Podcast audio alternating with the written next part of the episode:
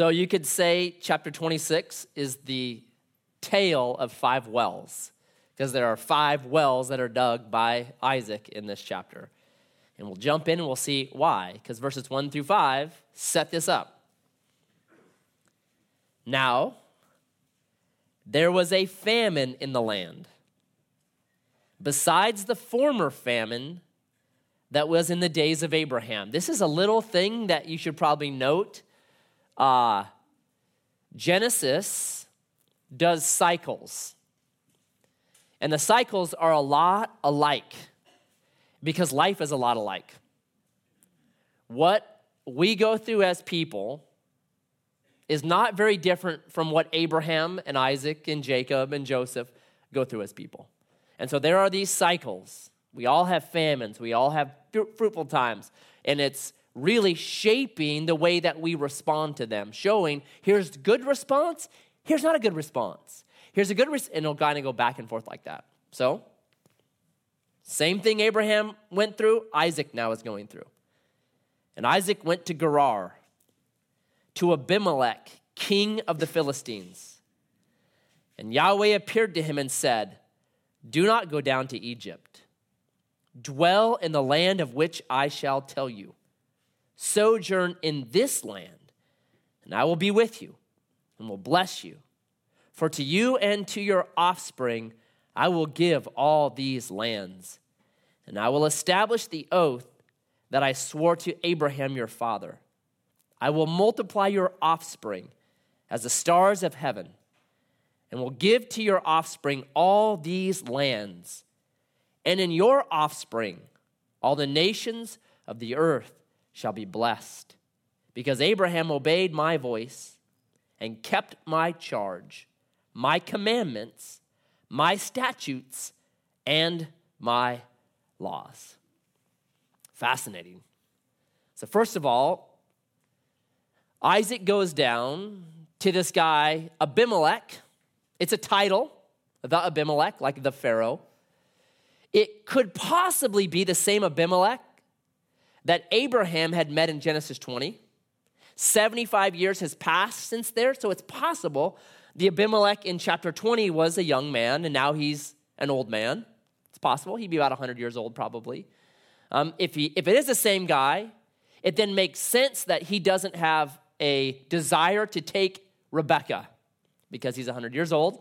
Things have probably changed for him. So that's very possible.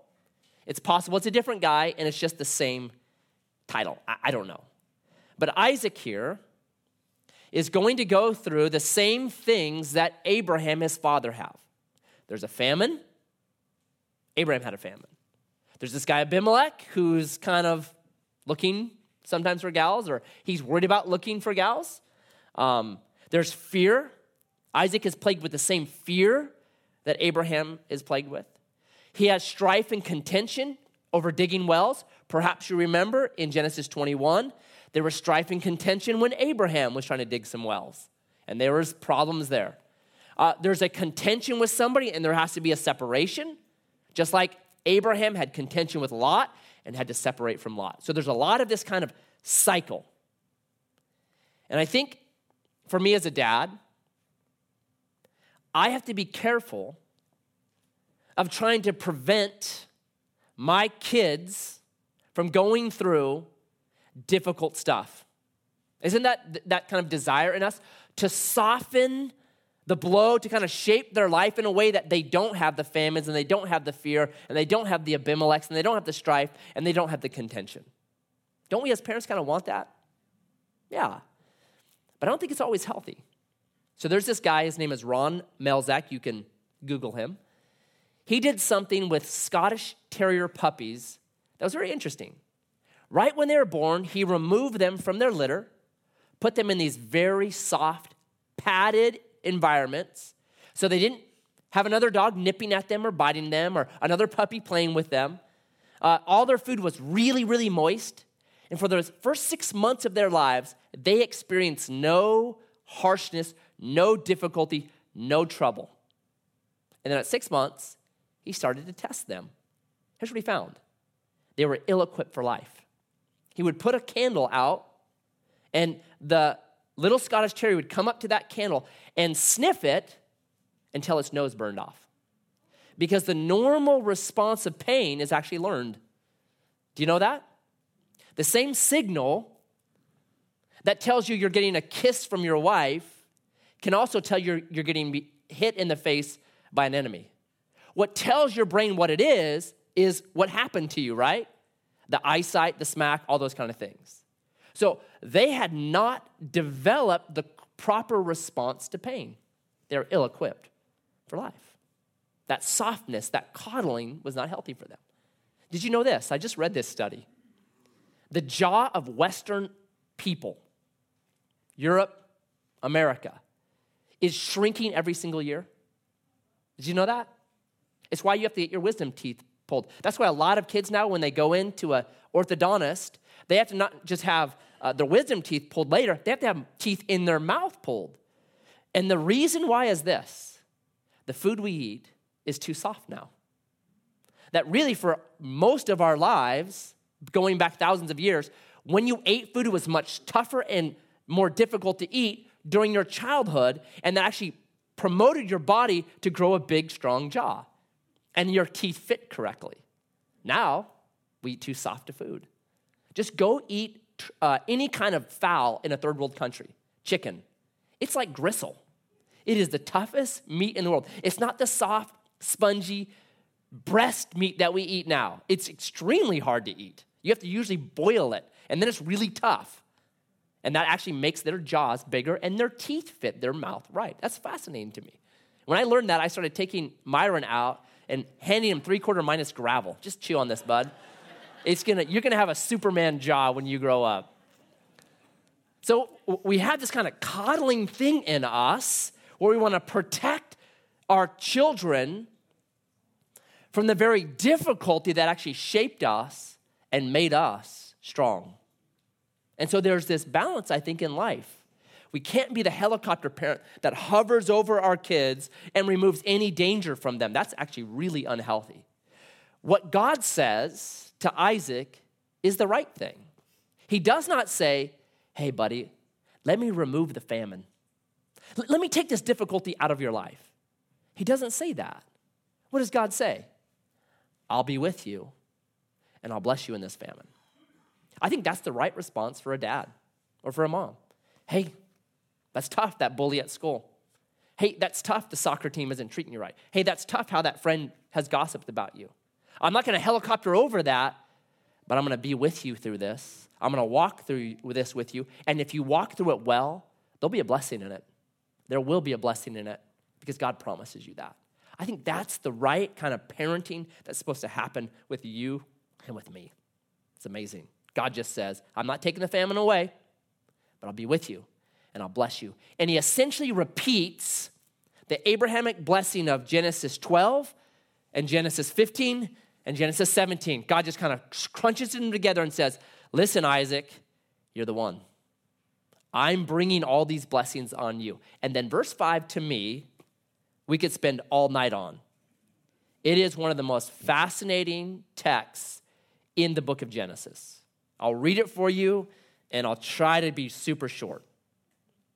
What does God say? He says this I'm going to do this for you because Abraham obeyed my voice.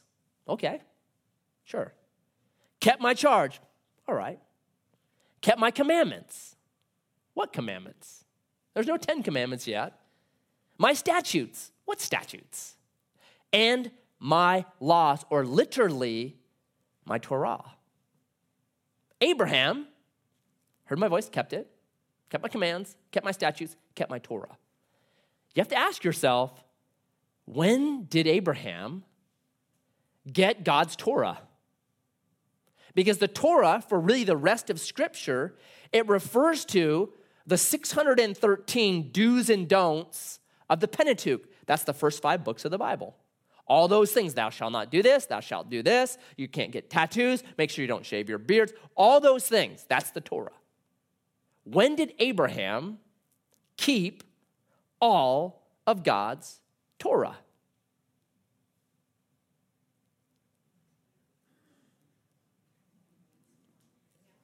is Deuteronomy 30, verse 6. At the very end of the Pentateuch, after all those 613 laws are given, Moses says this essentially You'll never keep it. In fact, there's a song about it. It's Deuteronomy 32. It's the most funny song in the world. It's like, You can't keep these laws. You're gonna go, it's gonna go south for you. So in chapter 30, verse 6, Moses says this What's gotta happen is this God has to circumcise your heart so that you can be able to keep the Torah. There has to be a heart work done on you. And then that heart work gets expanded throughout the Old Testament.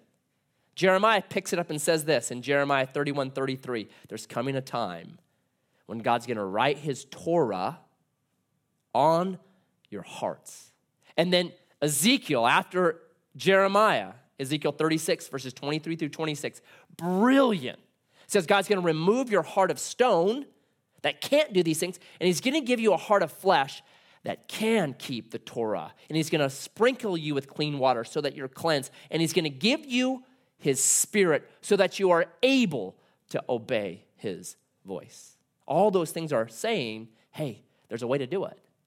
But I think Abraham did it first. That he actually, because of his walk with Yahweh, processed, and we know this, he was not a perfect man. He lied, he was deceitful, he has the Hagar incident, he was not a perfect man. But what did he do right? It's Genesis 15. He amened, it's translated believed. He amened or he believed God, and that was counted to him as righteousness. I believe that Yahweh is good and generous. And that shaped the way that Abraham lived out his life. And he lived out his life in a way that God would say, That's exactly the life I want. Abraham, you knocked it out of the park because your life was shaped by a trust in me. And the way that you live based on that trust that I am good and generous is exactly how I want people to live. That's why Romans and Galatians and James point to Abraham as the Old Testament, Testament example of faith. All of them say, He did it. He did it right. He got it. So I could go off on this text. I did a message just on this, I think last year at this time, where that's we just centered in on this. So if you want to get it, I'm sure you can podcast it or we can burn a CD. It's brilliant.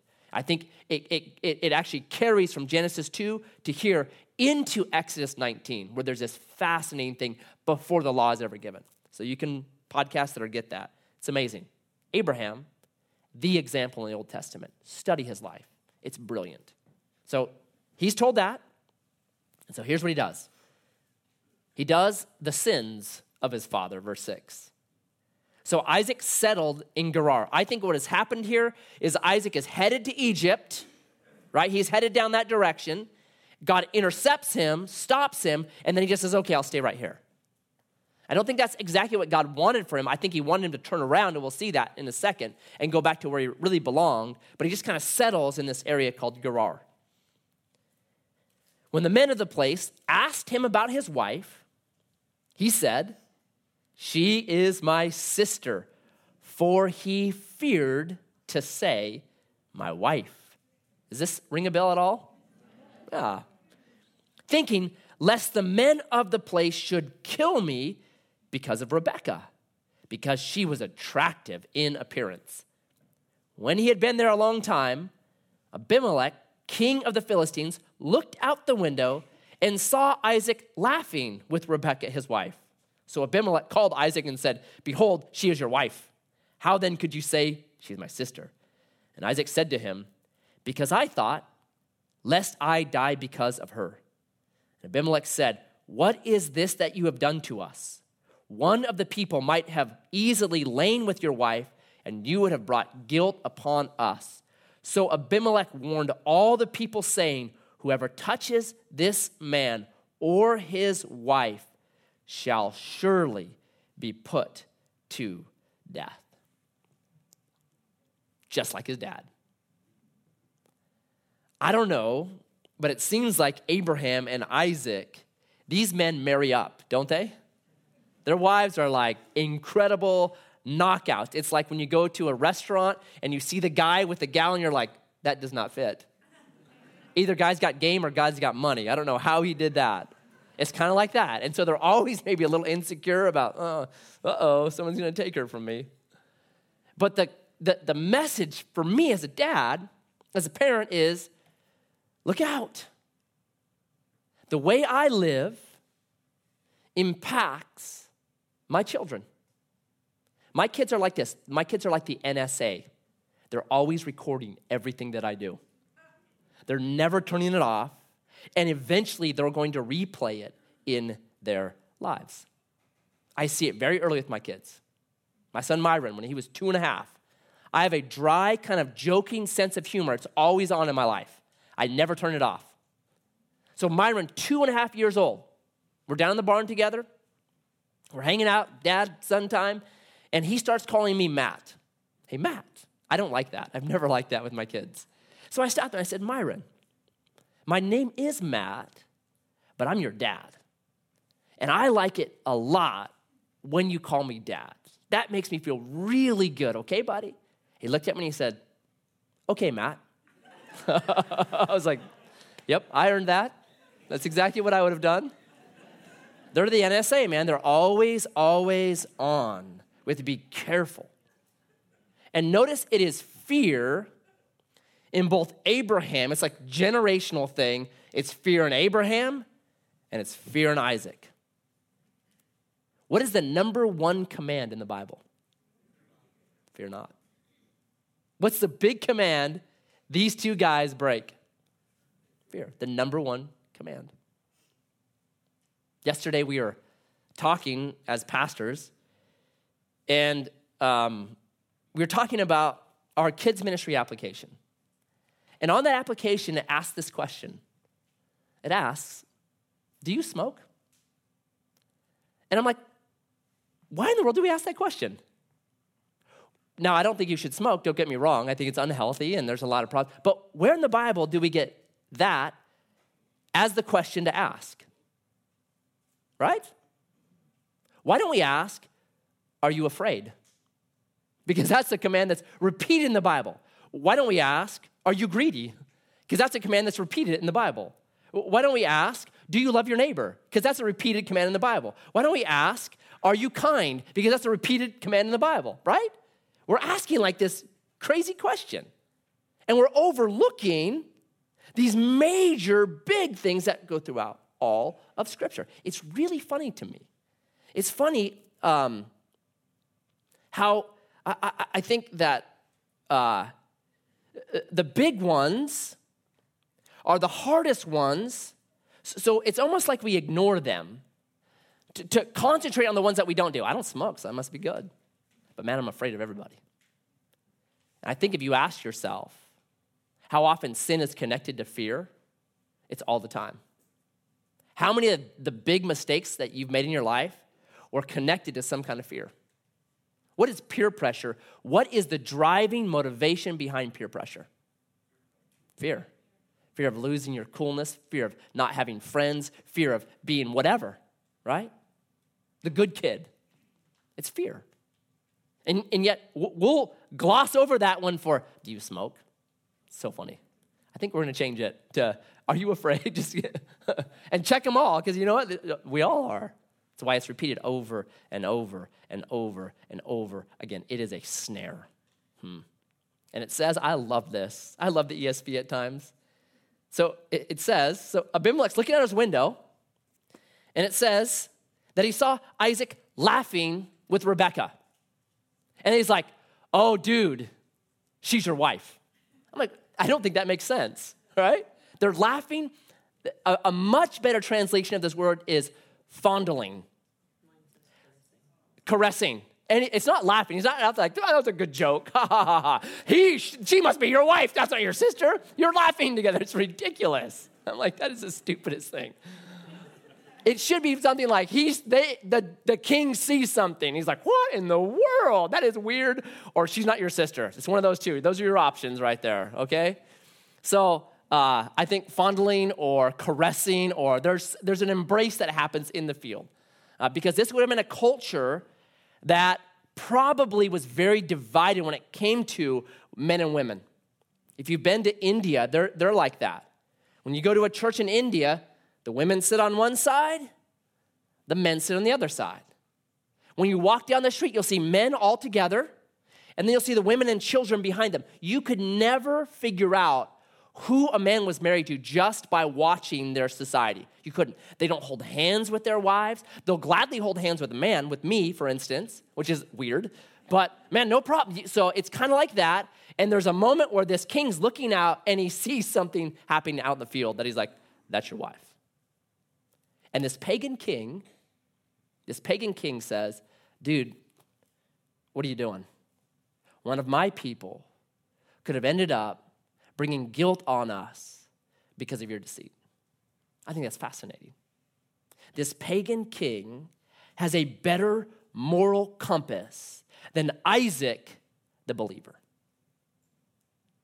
We need to be very careful as believers of dividing the world up into us, the good people, and them, the bad people.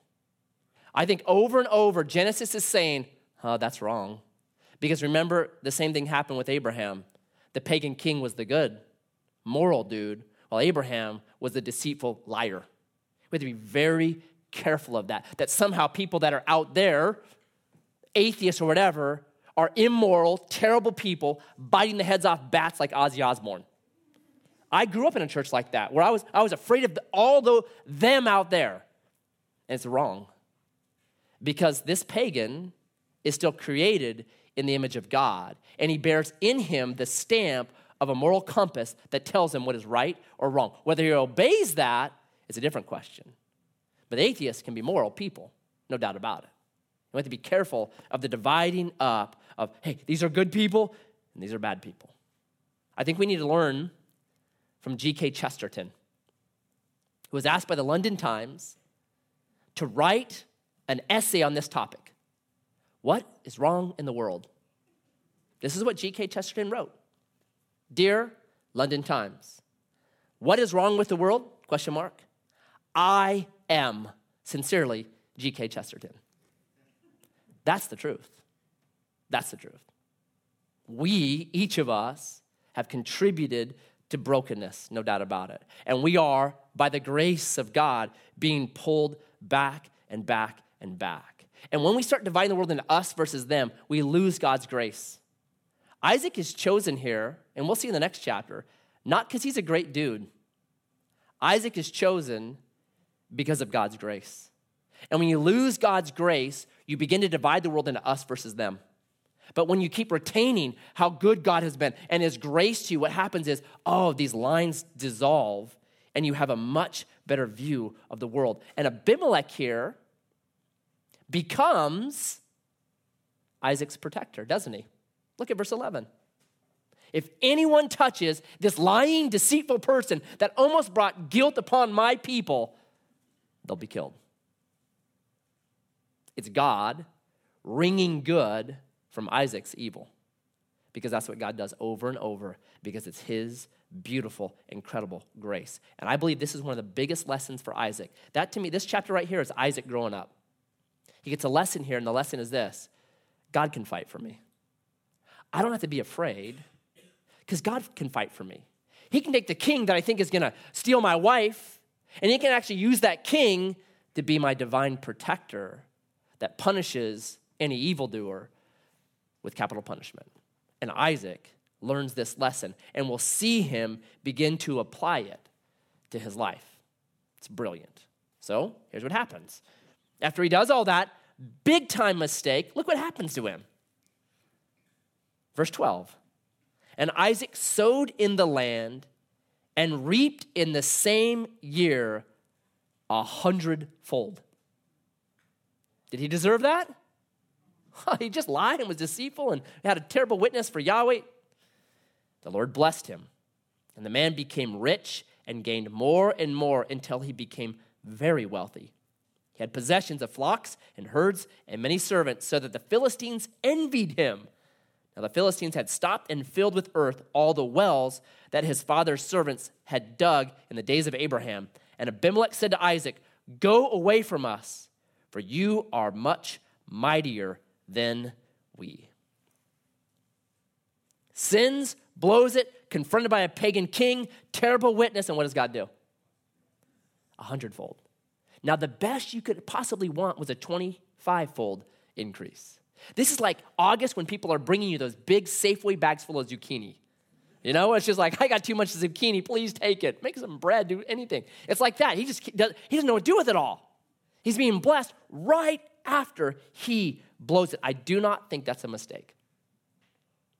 Some of the biggest blessings I've ever had in my life came right after I was a bonehead because it's God reminding me it's my grace, Matt.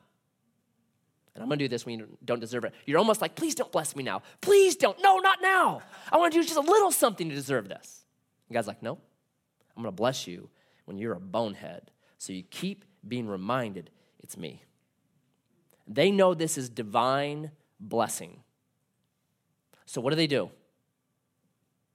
They sabotage his wells and they send him away.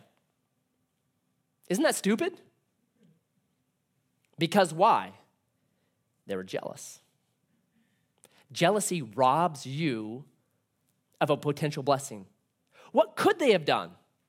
They could have been like, dude, Isaac, you just reaped a hundredfold. What is your secret?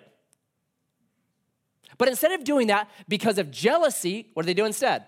Get out of here. We don't want you around us. You make us look bad. Forget about it. You know that's in all of us, that same tendency. I have this study. It was in a Philip Yancey book, like in 1990. I've never forgot it.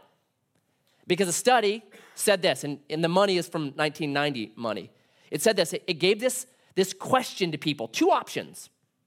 Option one is this you make $50,000 a year, which was a good salary in 1990, you're, you're banking it. You make $50,000 a year, and all your friends, all your crew, they make $25,000 a year. So you're the top dog, you're the richest in your crew. Or scenario two is this you make $125,000 a year, you're banking it, but all your crew makes $250,000 a year. Which scenario do you want to live in? Guess what the majority of people chose? 50,000, but I'm top dog. Yeah, that's in all of us. Because really, what we compare to is our crew. We're not comparing to Bill Gates and Jeff Bezos, and we're not comparing to them, we're comparing to our crew. And so we're just like these people envy, get away. Instead of saying, What's your secret? What are you doing right? I could learn from you, I could glean from you. How'd you get a hundredfold here? Because Yahweh blessed me. We're just like them. We need to battle against that, I think, right? So they don't. We're not going to ask you what's happening. We're not going to say, maybe we should follow Yahweh like you. Maybe that's the key. We're not going to do that. We just want to get you out of here. We're going to sabotage you and send you away, which is what a lot of people do, missing out on the potential of learning a secret from someone that's successful. So Isaac departed, verse 17, and encamped in the valley of Gerar. He's moving back towards where he's supposed to be. And he settled there. And Isaac dug in the wells of water that had been dug in the days of Abraham his father, which the Philistines had stopped after the death of Abraham. And he gave them the names that his father had given them. But when Isaac's servants dug in the valley and found there a well of spring water, you know what that means? This means the water comes out of the ground. That means it's really easy to get water. Have you ever lived somewhere where you have to drop a bucket into a well and pull up the bucket? I did it in Vanuatu for a year. Super hard.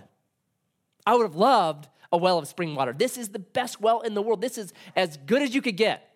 Like they're like, jackpot. What happens? The herdsmen of Gerar, the Philistines, quarreled with Isaac's herdsmen, saying, the water is ours. So he called the name of that well Esek because they contended with him. Then they dug another well and they quarreled over that one also. So he called its name Sitnah. And he moved from there and dug another well, and they did not quarrel over it. So he called its name Rehoboth. For now, the, now Yahweh has made room for us, and we shall be in the land fruitful. Hmm. So, Sunday we looked at this. Let me make one point on it. If you look at the story of Abraham, He's a peacemaker. He wasn't a fighter. He, he did one time where he fought because of his nephew being taken away. But he was a peacemaker. That was the major point of his life. Isaac is exactly the same. He's a peacemaker. You and I are not born peacemakers. Do you know that? We're not. When someone takes something from us, our spring of water, most of us are not going to be a peacemaker then, are we? Uh uh-uh. uh I think we're born with it. Let me read this. I thought this was funny. It's called toddler property rights. Have you heard this before? So someone looked at a toddler and just watched them and decided, here are the rights that toddlers believe they have for property. It goes like this. Number 1, if I like it, it's mine. If it's in my hand, it's mine. If I can take it from you, it's mine. If I had it a little while ago, it's mine. If it's mine, it must never appear to be yours in any way. if I'm doing or building something, all the pieces are mine. If it looks just like mine, it's mine. if I saw it first, it's mine. If you're playing with something and you put it down, it automatically becomes mine. If it's broken, it's yours. you can have that one. I don't want to. We're born with that. So Isaac here is acting in a way that's very different. He digs a well, hits jackpot for a man in his industry. And what does he do? No problem. Take it. Goes to another one, hits jackpot, good water here. No problem. Take it. Here's why. I think what happened with him and Abimelech when he's lying and deceitful and God protects him and blesses him changed him. Where now he's like, God, you see, and you'll fight for me. I'm not to contend. I'm not to strive. I'm okay. You see, you know. I'll move and lose for a moment, but I'll gain in the long run.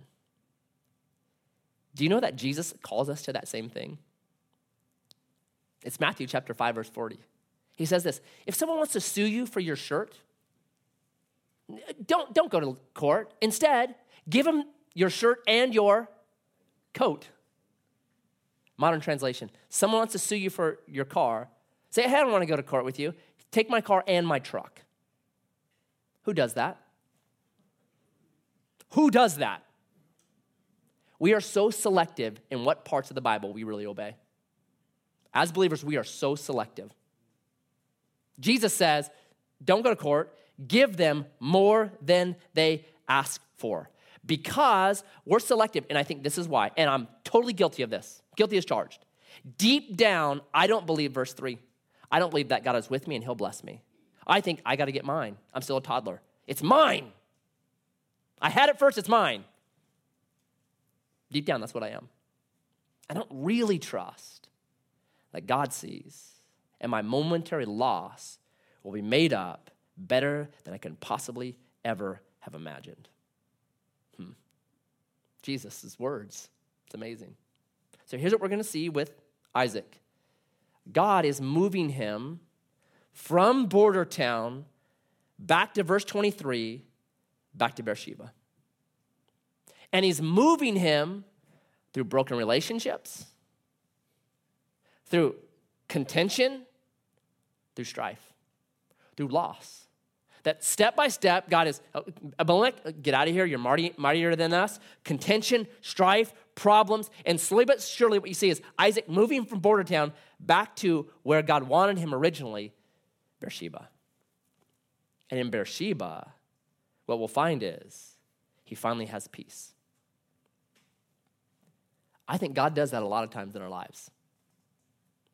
That he moves and he directs us through broken relationships, through strife, through contention, back to the place where we have shalom, rehoboth, peace. So Colossians has this great verse. It's Colossians 3, verse 20. It says this Let the peace of God rule in your heart. The Greek there for rule, it's the verb of brabeus. Brabeus, the noun, means umpire. And he was the guy, the umpire, the judge of the Greek games. So he would tell people, hey, you're in or you're out, you're good, you win, you lose. He umpired that. And so Paul actually grabs that word, makes a noun out of it to bring in that metaphor. And he's saying this let God's peace tell you, hey, you're winning or you're losing, hey, you're in or you're out. Let it guide you. If there's strife and there's contention and there's broken relationships, that's probably not where you're supposed to be. Start moving. Start moving until you find your Rehoboth, until you find where you're supposed to be. James 3 does the same thing. This incredible chapter that talks about the bit inside of a horse's mouth. What does a bit do? Guides a horse, right? The rudder on a ship, what does a rudder on a ship do? D- directs a ship. And then there's this verses 13 through 18. Read it. It's incredible. It, says there, there's two kinds of wisdom. There's a wisdom that leads to strife and contention and broken relationships. I'm gonna get mine. Don't you dare run over me. I will show you. I will prove it to you. You wanna sue me? I'll sue you. Countersuit. There's that kind of wisdom. I'm not saying there's never a place to sue. I don't know if there is. I'm just saying Jesus said, someone's gonna sue you for your shirt, give me your coat. And and James says, there's that kind of wisdom, it's just it's strife and contention. But then he says there's another kind of wisdom that's peaceable and fruitful and lasting and beautiful. And that's the one that you want to be directed by. I think peace very often is God's way of guiding us. If there's broken relationships and strife and contention, then we need to get back to our Beersheba where we belong. God, what's happened? Why is this happening to me? I want Rehoboth. I want shalom. Guide me back to it. And that's what happens to Isaac. He moves back, verse 23. From there, he went up to Beersheba, and Yahweh appeared to him it's like God saying, You're in the right spot now. That same night and said, I am the God of Abraham, your father. Fear not, for I am with you. There is the number one command in the Bible, almost always followed by my presence. And I will bless you and multiply your offspring for my servant Abraham's sake. So he built an altar there and called upon the name of Yahweh, pitched his tent there, and there Isaac's servants dug a well. How cool is that? Strife, contention, broken relationships to now Beersheba, where God appears to him and says, All right, you're in the right spot. So, for the first time in Isaac's life, he builds an altar. He's now, he took on the sins of his father, no doubt about it, but here he takes on the faith of his father. Isn't that our hope ultimately for all of our kids? that somehow our faith, the way that we've walked out life, sometimes sinful, sometimes good, that the whole of it, our kids say, faith is worth it. Jesus is worth it. Yes, I'm building an altar right here. And I love the order. God speaks to him. What's the first thing he builds? A house? Altar? Tent? Well. I think that's a divine order. If you want to have a well ordered life, I think it goes altar, tent, well. The altar is the place where you say, God, you are my priority. The tent is the family. Hey, I got to take care of my family, number two. And the well is for his occupation. Hey, I've got an occupation. I've got to get water for my sheep and for my ox and for my camels. It's his occupation. If a man, if a woman, I think, keeps those three things straight, they do brilliant in life.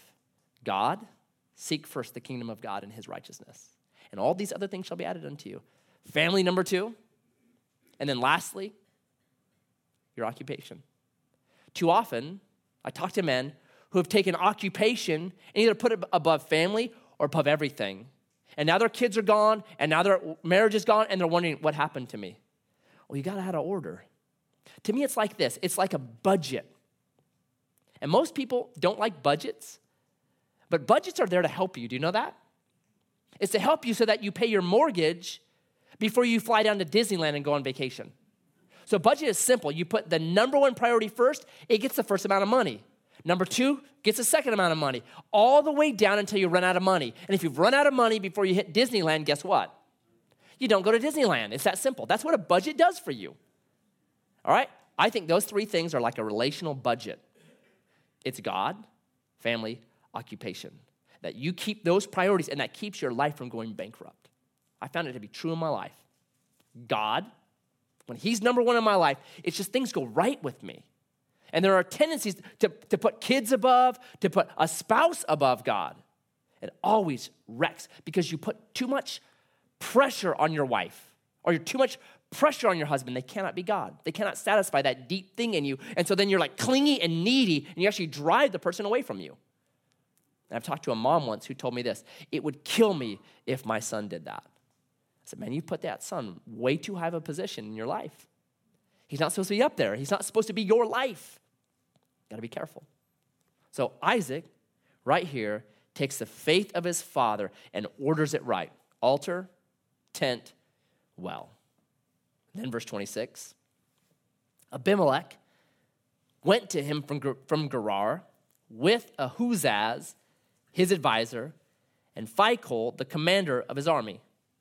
And Isaac said to them, Why have you come to me, seeing that you hate me and have sent me away from you? And they said, We see plainly that Yahweh has been with you. So we said, Let there be a sworn pact between us, between you and us, and let us make a covenant with you, that you will do us no harm, just as we have not touched you and have done nothing but good and have sent you away in peace, and now you are blessed of Yahweh. Was that true? No, right? They had his people had stolen two wells from him. So, verse 30, he made them a feast, and they ate and drank. And in the morning they rose early and exchanged oath, and Isaac sent them on their way, and they departed from him in peace in shalom. That same day, Isaac's servants came and told him about the well they had dug, and they said to him, We have found water. And he called it Shibah. Therefore, the name of that city is Beersheba to this day. So, Abimelech, this dude, been his protector, sent him away, allowed his people to kind of steal wells from Isaac for a while, comes and says, Let's have peace. I'm a strong guy. You're a strong guy. Let's not fight each other. Let's not do that. Right? So they make a pact and they go on. What's missing from this conversation?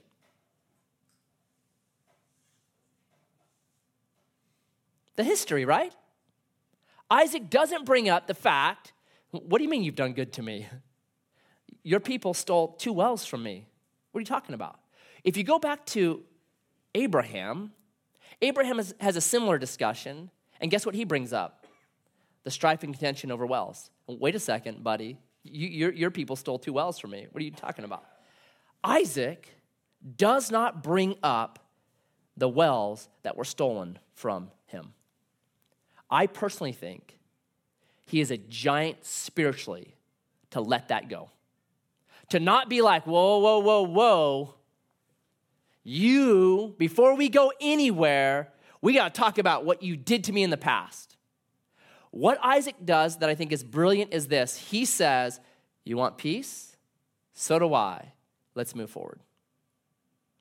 And that takes a giant person spiritually because most of us have to bring up the past.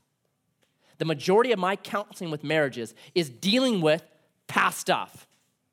It's like there was, a, there was one couple, I probably met with them six times. Every time, the wife would tell me the same story that the husband had done to her five years before. And I'm like, I'll listen to this, but you know what? You've already told them. No, I think it's really important that you hear it again. Okay? And here's what is happening that, that marriage was wrecked. It's this, and I shared this with them. I said, listen, when you drive a car, you have two things that are very important you have the windshield, and you have the rear view mirror. Now, if you want to drive forward and you want to get past things, you do not drive by looking in the rear view mirror. You will wreck. You can glance in the rear view mirror, and that's okay. That's good. But the majority of your time should be uh, windshield. How do we move forward? That's exactly what Isaac is doing right here. If you're really coming to me and you're saying you want peace with me, I'm not going to bring up the past because I want peace too. And if we can truly say, if you I'm not going to try to read behind your motives, I'm not trying to read your mind, I'm just taking you at your word right now. Okay, let's have peace. And he has peace. Isaac, without fighting a single battle in his life, has peace with the Philistines, who become the arch enemies of Israel. I think God is sending a message to his people through this. You can do things differently. Jesus would put it like this Blessed are the peacemakers, for they shall be called the sons, the huioses, adult, mature, access to everything the Father has, the huioses of God. Isaac walks it out brilliantly. I'm not going to keep hammering the past. If you really want peace, then let's go. Let's move forward.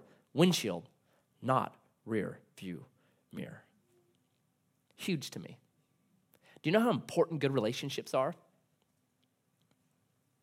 Even with people like Abimelech or the Phicols. You know how much how important they are? I have a study by the New York Times where they tried to do this. They tried to quantify financially in uh, like holistic way what it gives to your life. What, what, what, what do good relationships, good marriages, good all that, what does that do financially if we could quantify it in money to a person? Here's what they found. Good relationships, reconciled relationships, good marriages, good relationship with your kids, they're worth quality of living $236,232 per year. When when you talk about quality of life. The opposite, bad relationships are a negative of $255,000 per year. You want a giant raise this week? That's a half million bucks. Be reconciled, be a peacemaker. If you can put history behind you, do that and say, I, I just want to move forward. Can we move forward? Because that's what I want. Like Isaac right here, does not even bring up the old wells, like his dad did. His dad couldn't do it. Dad had to bring up the old wells. Isaac doesn't. I just want peace. I love that. So he has shalom finally. Peace, shalom. Then verse 34. When Esau, Harry, was 40 years old, he took Judith, the daughter of Beeri, the Hittite, to be his wife, and Basemath, the daughter of Elon, the Hittite. And they made life bitter for Isaac and Rebekah. I say it's shalom with sadness. It's not perfect shalom until Jesus returns. So, man, it seems like everything's working awesome. Okay, we, we, we have peace with this dude. We just found more water. Awesome. And then Esau. Uh. and the daughters in law, they made life bitter for Isaac and Rebekah. How tough is that? Do you know the difference between an in law and an outlaw? The outlaws are wanted. I'm just the messenger. One of the toughest things I think as a parent is when your children are adults and they may marry people that you don't approve of. What do you do? It makes life bitter for Isaac and Rebekah. I wonder how many people, and I don't want anyone to raise their hand, would say, Yeah, same here. Probably a number. A number of us could, could probably say, Yeah, I, I feel that same way. Here's what amazes me you have this chapter where Isaac walks out this incredible peace with these people, right? I'm not to strive. I'm not to contend. Okay, if you want to send me away, I'll go. All right, you're coming. I'm not to bring up the past history. And, and, and there's shalom right? He just walks it out brilliantly, beautifully. Why doesn't he do the same thing with his daughters in law? Right? Instead, he kind of sees. In fact, we'll find out he never even tells Esau he's mad. He doesn't do it with Esau. And then when Esau and Jacob have their issues, right? You have Isaac who's brilliantly made peace with Abimelech, brilliantly made peace there, not content, done everything right, and yet he does not do it with Esau and with Jacob. I find that fascinating. He has the capability, he can totally do it, but he doesn't. Why does, Es- why does Isaac find it easier to do this in the business world than with his own kids and own daughter in laws?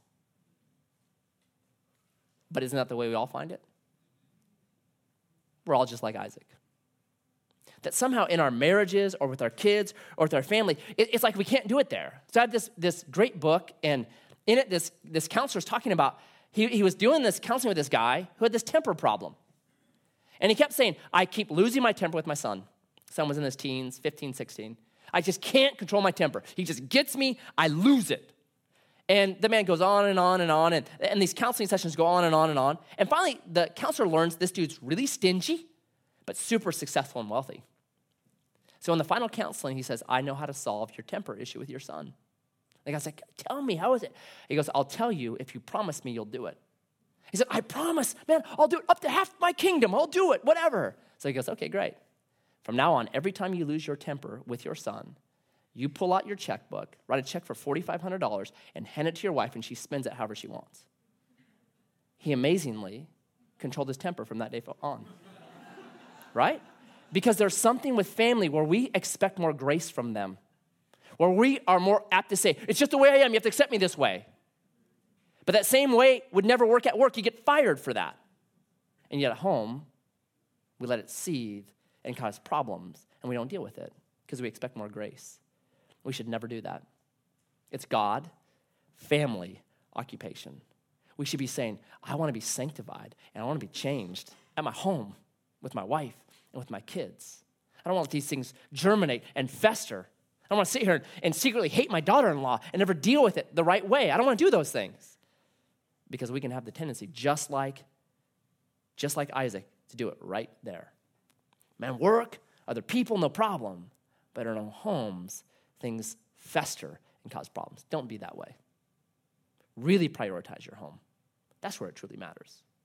John would say, There's no greater joy than to know my kids walk in the truth.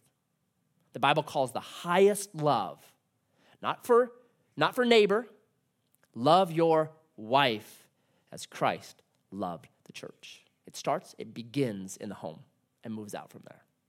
So we're going to take communion. And we're going to pass it out. And I want you to think about maybe a broken relationship. Maybe it's in your home. Maybe it's with an in law. Maybe it's with a spouse. Maybe it's with an ex. Maybe it's at her work. I don't know. Or, or maybe you have strife and contention that you cannot seem to resolve. And maybe you need to hear from God, like, what do I need to do? Where's my Beersheba? Did I get out of where I'm supposed to be? How do I get back to where I'm supposed to be? How do I get back to that where there's room for me? Did I go to border town for a while? And you're trying to draw me back to my Beersheba? And that's why I'm facing strife and contention right now. And when I get back there, I'll hear, hear from you just like Isaac did. Show me how to do that. So take a moment and just think about those things. So, Jesus.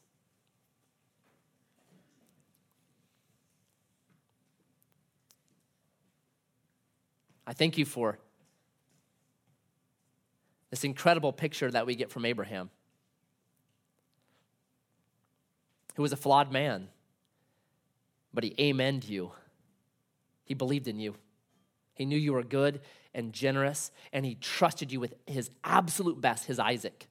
He demonstrated it in Genesis 22.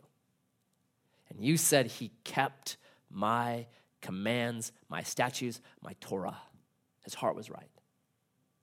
And so I pray for us, Lord, this Wednesday night crew.